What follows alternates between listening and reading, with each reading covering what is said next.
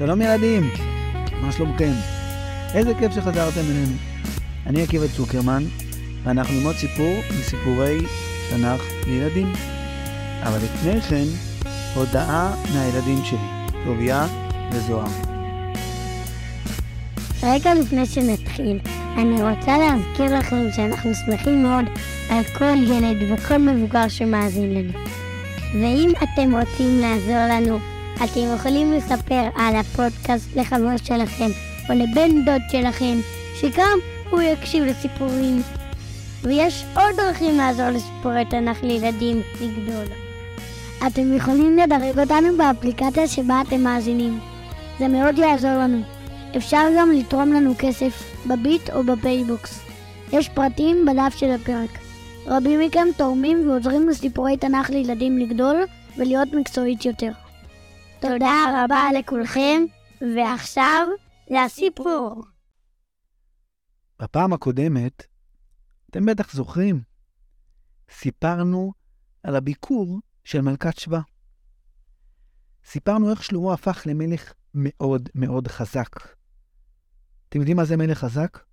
זה מלך שכל המלכים השכנים רוצים להיות חברים שלו. ואיזה מלך הוא מלך כזה שהשכנים שלו רוצים להיות חברים שלו? בדרך כלל זה לא מלך נחמד שמדבר יפה לכולם ומספר סיפורים נחמדים ומארח בארמון שלו. זה מאוד חשוב בשביל שירצו להיות חברים שלו. אבל יש משהו יותר חשוב. מלך שיכול להציע לשכנים ולחברים שלו דברים שיכולים לעזור להם. בכלכלה, במלחמות. שלמה הפך להיות מלך בדיוק כזה. שלמה הצליח להגיע לים סוף, והוא שלח משם אוניות לאפריקה, אוניות שהביאו סחורות. הוא עשה את זה ביחד עם חבר טוב שלו, עם חירם, מלך צור. מלכת שבא הגיעה לביקור בארמון של שלמה המלך. היא התרשמה מאוד מהחוכמה שלו, והביאה לו מתנות.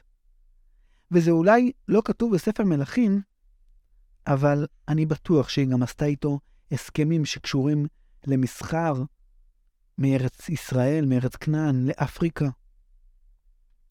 לשלמה היה המון, המון, המון, המון המון המון, המון המון המון זהב.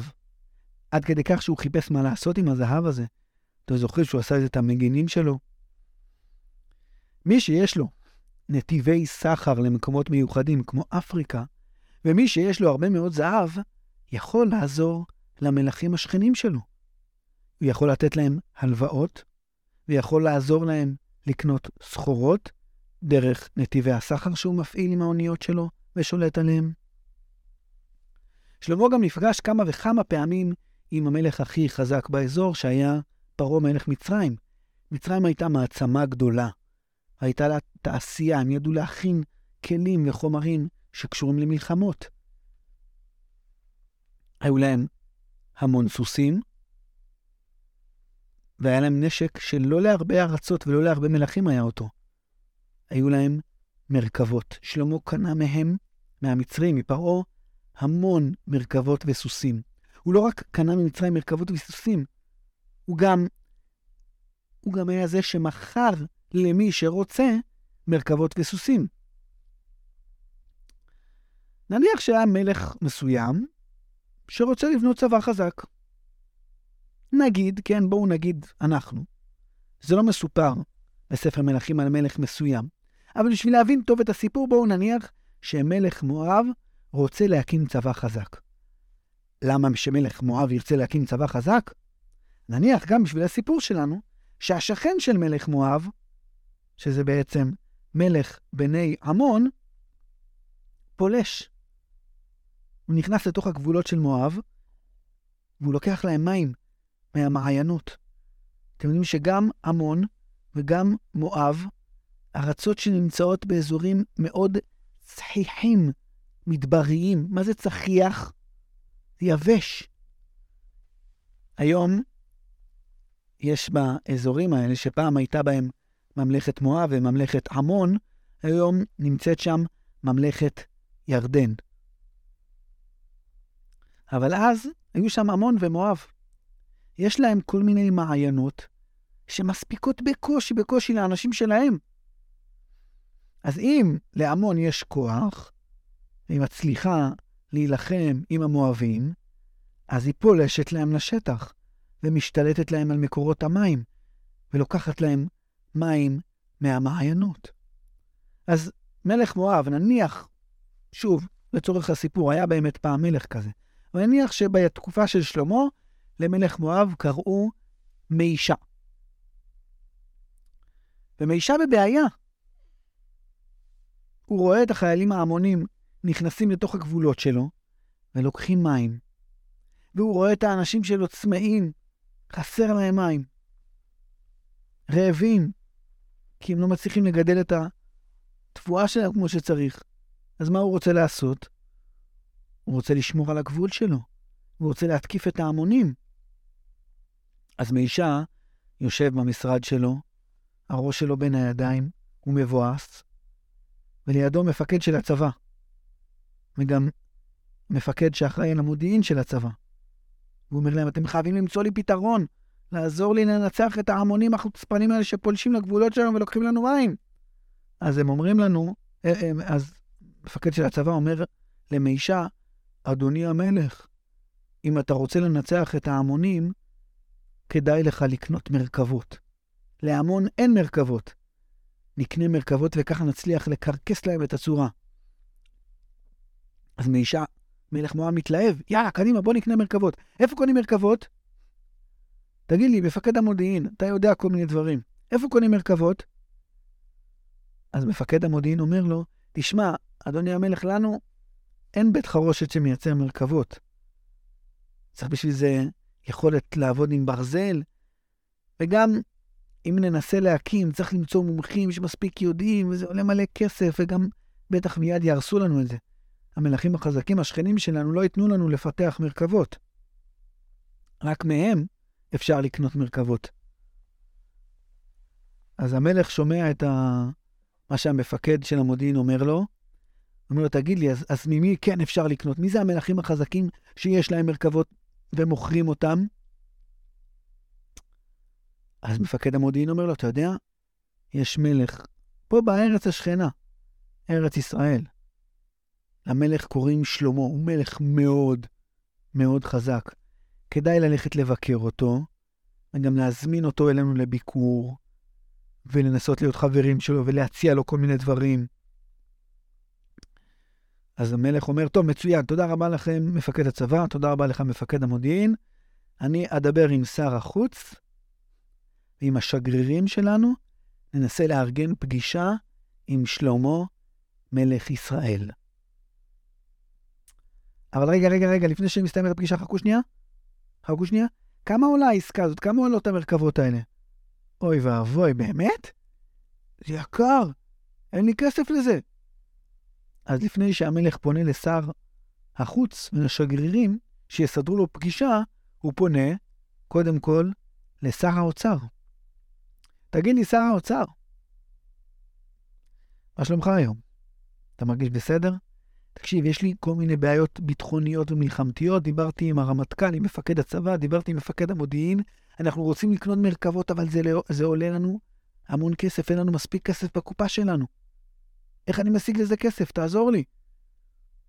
שר האוצר אומר למלך מואב, תקשיב, כדאי לך להיות חבר של מלך עשיר, והוא ייתן לך הלוואה ותוכל לקנות מרכבות. וואי, זה מידע מאוד חשוב ומאוד מעניין. אני צריך רק עוד פרט קטן שתגיד לי איזה מלכים עשירים יש בסביבה שכדאי לעשות איתם את העסקאות האלה, את ההלוואות האלה. מה עונה לו שר האוצר? אתם בטח מנחשים. שר האוצר אומר למלך מואב, יש מלך כזה. מלך שכן שלנו, יש לו המון המון המון זהב, בטח ייתן לך הלוואה, הוא מרוויח מזה.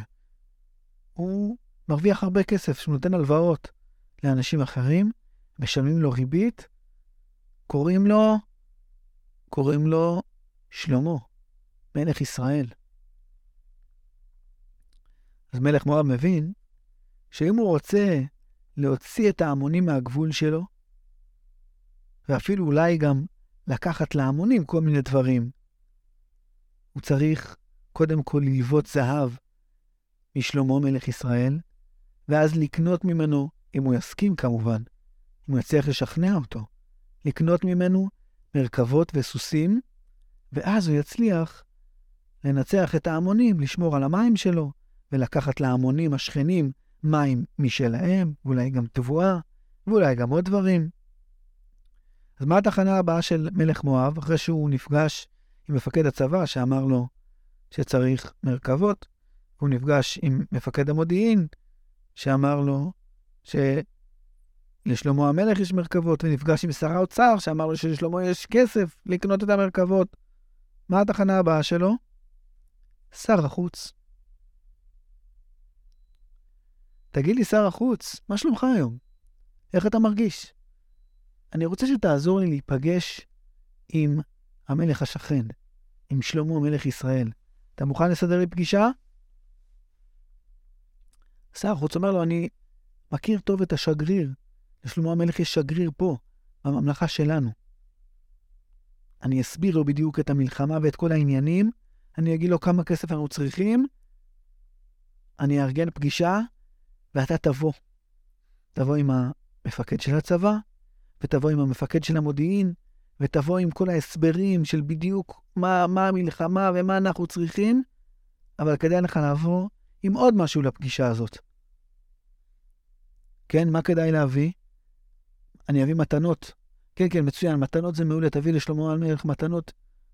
אבל יש עוד משהו שכדאי לך להביא לפגישה עם שלמה המלך. נו, מה זה? אומר לו שר החוץ, זה לא מה, זה מי. כדאי לך לבוא עם הנסיכות של בית המלוכה המואבי, עם הבת שלך והאחיינית שלך, כמה נסיכות שגרות בארמון, כדאי לך לבוא איתן לשלמה המלך. שלמה מאוד מאוד אוהב שלפגישה באות גם נסיכות. אתה כבר תראה, אתה כבר תבין למה. ושר החוץ נפגש עם השגריר, והמגעים מתקדמים, ונקבעת פגישה למלך מואב ולכל הפמליה המלכותית שלו בארמון של שלמה המלך בירושלים. מלך מואב מגיע עם כל הפמליה, מגיע עם מתנות מיוחדות, מעניק אותם לשלמה, הוא יושב איתו בארמון, בחדר שבו הכיסא, אתם זוכרים את הכיסא המיוחד ששלמה בנה עם כל הזהב שלו, עם האריות והמדרגות.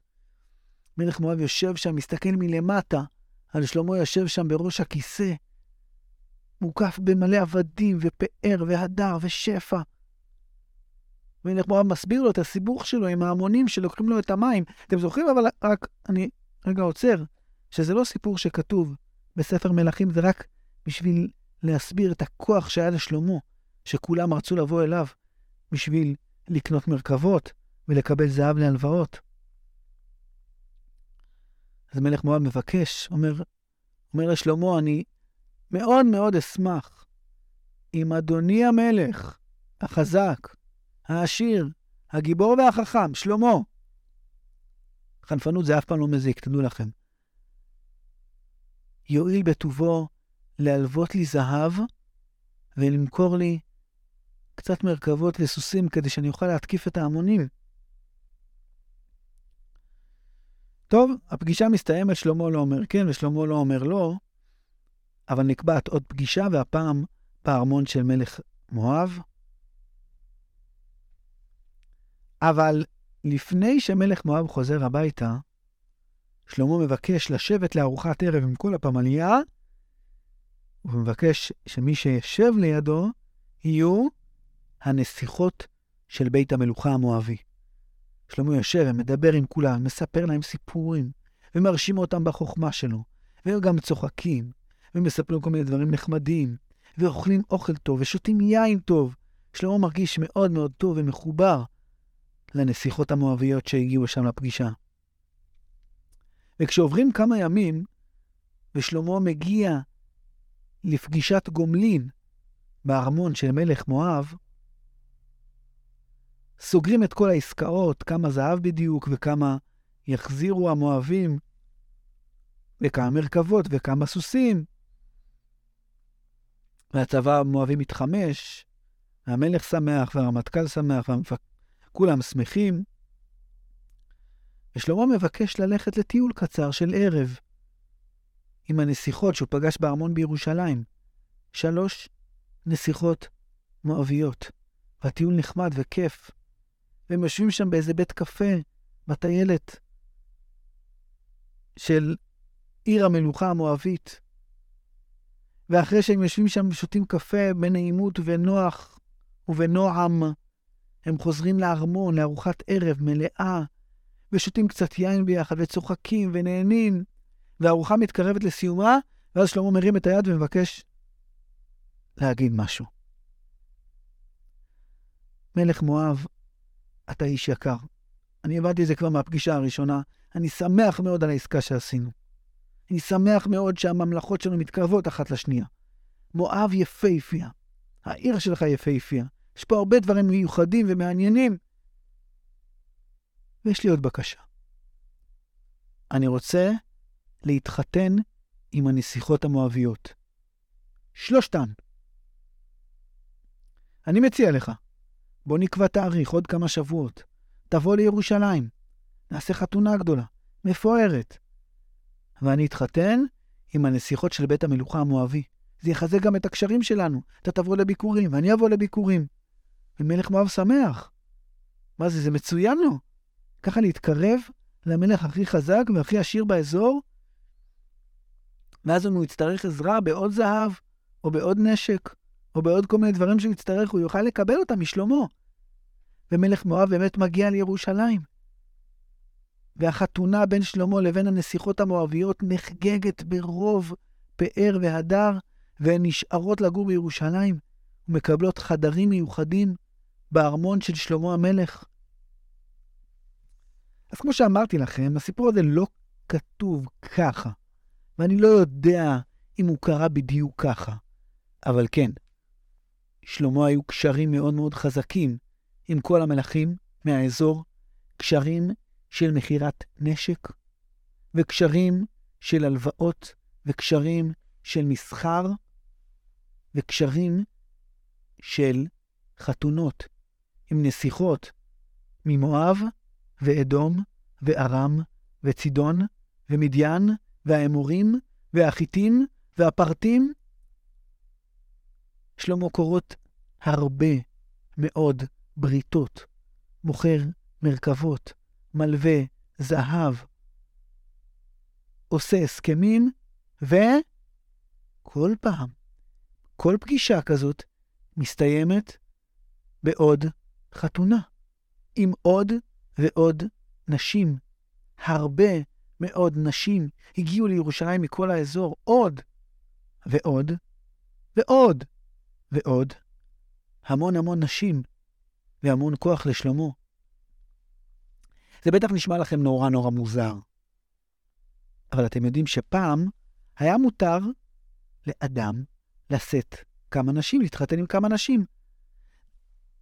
יחד עם זה שזה נשמע לכם מוזר, אתם בטח זוכרים את זה מהסיפורים בתנ"ך. לאברהם אבינו היו כמה נשים, נכון?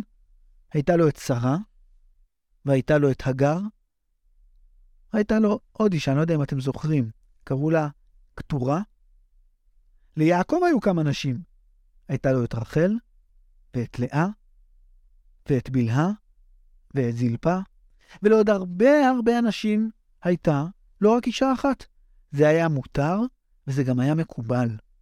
משפחות בתורה ובנביאים, בתנ"ך, לא היו רק אבא ואימא, אלא הרבה מאוד פעמים היו אבא וכמה נשים.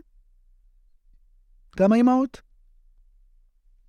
סיפרנו כאן כמה וכמה פעמים על קשיים שזה יצר, על מתחים ומריבות בתוך משפחות. למשל, אם אתם זוכרים את הסיפור של גדעון השופט, ואבימלך הבן שלו, ויותם, סיפור מאוד קשה שהיה על מריבות בתוך המשפחה הזאת. ולמי שזוכר, גם מספר שופטים, את הסיפור של יפתח הגלעדי והמשפחה, ואימא שלו, ואימא של כל האחים שלו. אם אתם לא זוכרים, ואתם רוצים להיזכר, אתם כמובן יכולים לחפש את הפרקים האלה בסיפורי ספר שופטים, להקשיב להם. אז מה קרה שהיום לא עושים את זה? אז באמת התרבות השתנתה, ובעולם זה פחות ופחות מקובל. יש מקומות שזה עדיין כן מקובל שאיש אחד מתחתן עם כמה נשים, אבל זה הרבה פחות מקובל. לפני בערך אלף שנה, אתם יודעים לפני כמה שנים הסיפורים של התנ"ך התקיימו? לפני בין 2,500 ל-3,000 שנה. אז הרבה הרבה הרבה אחרי התנ"ך, לפני בערך אלף שנה, אחרי שכבר כל הסיפורים מהתנ"ך נגמרו. כשעם ישראל היה בגלות, היה באשכנז, שזה באזור גרמניה של היום, קצת קרוב מאוד מאוד לצרפת, היה חכם שקראו לו רבי גרשום. וכולם כולם קראו לו רבנו גרשום מאור הגולה. שמעתם עליו פעם? החכם הזה היה איש מאוד מעניין, אולי נספר עליו כל מיני סיפורים בהזדמנות פעם. בינתיים רק נגיד שהוא תיקן כל מיני תקנות שהתפשטו בכל הקהילות של עם ישראל. עם ישראל לא היה אז בארץ אחת. לא חיו בארץ ישראל. היו חלק באשכנז, וחלק בצרפת, וחלק בפרובנס, וחלק בקטלוניה, וחלק במרוקו, וחלק באלג'יר, וחלק באיטליה, וחלק בבגדד. היו מפוזרים בהרבה הרבה הרבה קהילות. ולכל קהילה היו את המנהגים שלה, והחכמים שלה, והמורים שלה. ורבנו גרשום, לפני אלף שנה, תיקן כל מיני תקנות שכמעט, כמעט כל עם ישראל הקשיב לתקנות שלה. עכשיו, הוא לא יכל לחייב אותם. לא הייתה לרבנו גרשום משטרה, לא היו לו שוטרים שיכולים לחייב, אתם חייבים להקשיב לתקנה של רבנו גרשום. לא היו לו שוטרים. בכלל, ליהודים לא היו אז שוטרים ומשטרה. הם היו בגלות. לצרפתים היו חיילים ושוטרים. לגרמנים הייתה משטרה והיה בית משפט, אבל ליהודים לא. אז איך רבנו גרשום הכריח את כולם לקבל את התקנות שלו? אז הוא לא יכל להכריח. אבל הוא עשה חרם. אז, כשכל הקהילה הסכימה על משהו, כולם ביחד עשו חרם ואמרו, מי שלא יקשיב לכלל שכללנו, יהיה עליו חרם. ורק כשכולם מסכימים על זה, זה יכול לקרות. אם פתאום חצי מהאנשים, או אפילו רבע מהאנשים, לא מסכימים לכלל הזה ולתקנה, אי אפשר לעשות אותה. אבל לרבנו גרשום הקשיבו. לתקנות של רבנו גרשום קוראים חרם דרבנו גרשום. ואחת התקנות שלו הייתה שאיש לא יתחתן עם שתי נשים. כמו שלכל אישה מותר להתחתן רק עם איש אחד, כך לכל איש מותר להתחתן רק עם אישה אחת. וזה באמת התפשט בכל קהילות ישראל, כמעט. היו כמה קהילות שלא הכירו את רבנו גרשום, ולא קיבלו את התקנות שלו, אבל כמעט בכל עם ישראל פסקו הנישואין של איש אחד עם שתי נשים. את הסיפורים המעניינים והמיוחדים של רבנו גרשום, והיו לו סיפורים כאלה, נשמור להזדמנות אחרת בינתיים, נחזור לשלמה המלך, לתקופת התנ"ך. אז בתקופה של שלמה, שהייתה לפני בערך שלושת אלפים שנה, עדיין היה מותר לאיש אחד להתחתן עם שתי נשים. לא כשזה היה מותר, זה גם היה מקובל. שלמה התחתן עם בת פרעה, ועם נסיכה, הנסיכות המואביות, והצידוניות, והמצור, מארם, ועוד נשים מעוד מקומות. רגע, בואו בוא רגע נספור שנייה את כל האנשים ששלמה התחתן איתם. כאן היו עשר נשים, ועוד 25, ועוד 347 נשים, ועוד 559, זה יוצא, מחברים, 700 נשים היו לשלמה המלך. אבל רגע, זה לא הכל. לשלמה היו גם פילגשים. אתם זוכרים מה זה פילגשים? כשאיש ואישה לא מתחתנים ממש, אבל כן בזוגיות עוברים לגור ביחד. אולי אתם זוכרים את זה מהסיפור של פילגש בגבעה בסוף ספר, בסוף ספר שופטים. הסברנו אז, כשסיפרנו את הסיפור הזה, הסברנו קצת מה זה פילגש, וגם בסיפורים אחרים. אז כאן היו לו עשר פילגשים, עוד 30 מכאן, 45 מכאן, 67, וכמה פילגשים, רגע, סך הכל... רגע, לא. מה? זה נראה די הרבה. 300 פילגשים. וואו. 700 נשים לשלמה, כן? לאיש אחד. 700 נשים? ו-300 פילגשים? בסך הכל 700? אני לא מצליח להגיד את זה. ועוד 300 זה אלף נשים. מה זה? מה היה לשלמה שהוא כל כך אהב נשים? האמת היא, למרות שבתקופת התנ"ך היה מותר לאדם אחד לשאת שתי נשים, שזאת בעיה די חמורה. במיוחד כשמדובר על מלך. אתם זוכרים בטח. בפעם הקודמת דיברנו על המצוות המיוחדות שהקדוש ברוך הוא ציווה רק את המלך. מצווה אחת חשובה מאוד להיות כל הזמן עם ספר תורה, כדי לא להתבלבל. לא לחשוב שבגלל שאתה מלך מותר לך הכל. לזכור שגם למלך יש מלך, וקוראים לו השם אלוקיו.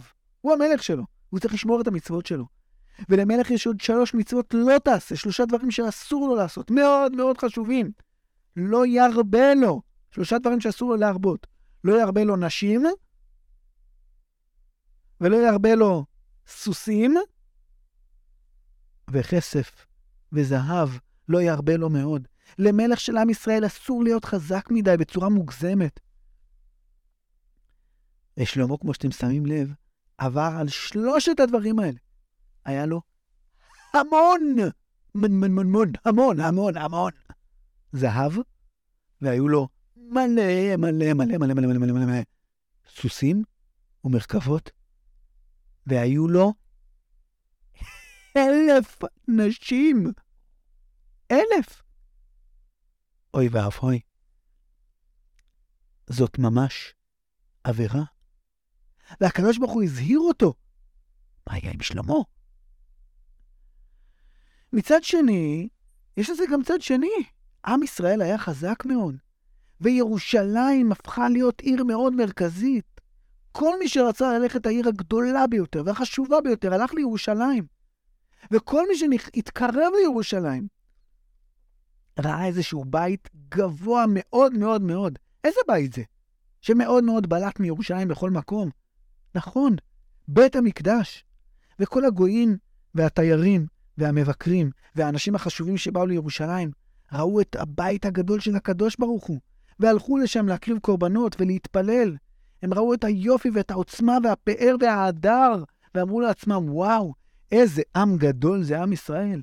איזה מלך גדול זה שלמה. איזה מלך גדול זה הקדוש ברוך הוא שנתן את זה לשלמה. המלך של המלך הכי גדול בעולם, הקדוש ברוך הוא, וואו! זה בזכות הכסף והזהב, בזכות המרכבות והסוסים, בזכות הנשים שעזרו לשלמה לקשור קשרים עם כל המלכים החשובים. ירושלים הפכה להיות, בזכות הדברים האלה, עיר מאוד מאוד חשובה, וכולם הכירו את הקדוש ברוך הוא, אז אז בעצם זה טוב, לא? אולי. אבל הקדוש ברוך הוא אמר שזה אסור. וחוץ מזה, שקרה עוד משהו.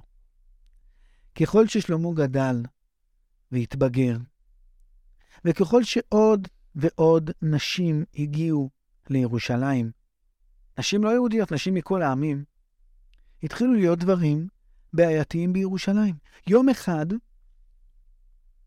מישהו, לא יודעים מי, לא יודעים, העמיד בירושלים, בהר הזיתים, שזה ממש מול בית המקדש, במה מאוד מאוד גדולה.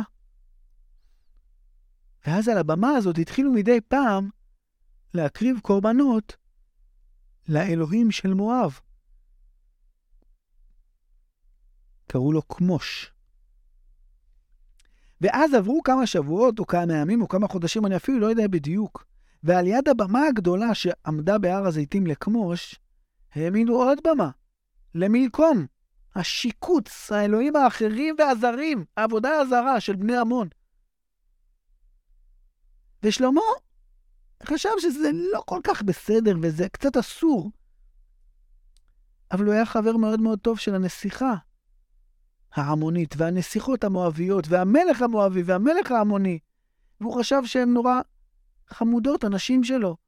והם הסבירו לו על האלוהים שלהם, והראו לו איך ההמונים שמגיעים לירושלים מרגישים נוח, ועוברים בבמה של האלוהים שלהם ומקריבים לו קורבנות, ואז הם הולכים לבית המקדש ורואים שהוא יותר גדול, והם מבינים שהשם יותר חזק מהאלוהים שלהם. אז שלמה אמר, טוב, בסדר, לא נורא. יהיה קצת גיוון. לא הכל חייב להיות רק של צדיקים דוסים כאלה, של בית המקדש. נו, אז יהיו קצת דברים יפים של עמים אחרים. זה כזה נורא? ושלמה בעצמו, כמובן שהוא לא הקריב בעצמו קורבנות לכמוש האלוהים של מואב, אבל הוא לא הלך לבקר שם, הוא לא, הוא לא, הוא לא נכנס לתוך המתחם של הבמה הגדולה הזאת. הוא עמד מבחוץ, וזה היה נראה לו נחמד ויפה. אוי, אוי, אוי, אוי, אוי, מה קרה לך, שלמה? איך זה קרה לך? את כל הכוח שלך קיבלת מהקדוש ברוך הוא. אתה יודע שעבודה זרה זה איסור מאוד חמור. אתה יודע שלמלך יש איסורים ומגבלות, אוי. מה, נהיית מלך חזק מדי? למה נכנסת לזה? למה לא עצרת מוקדם, בזמן?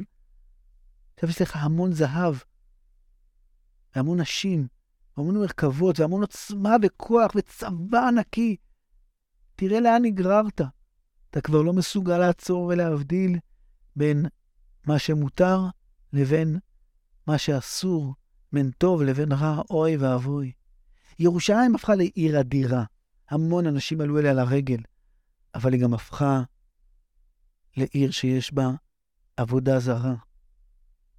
מזבחות וקורבנות לאלוהים אחרים, שיקוצים וגילולים.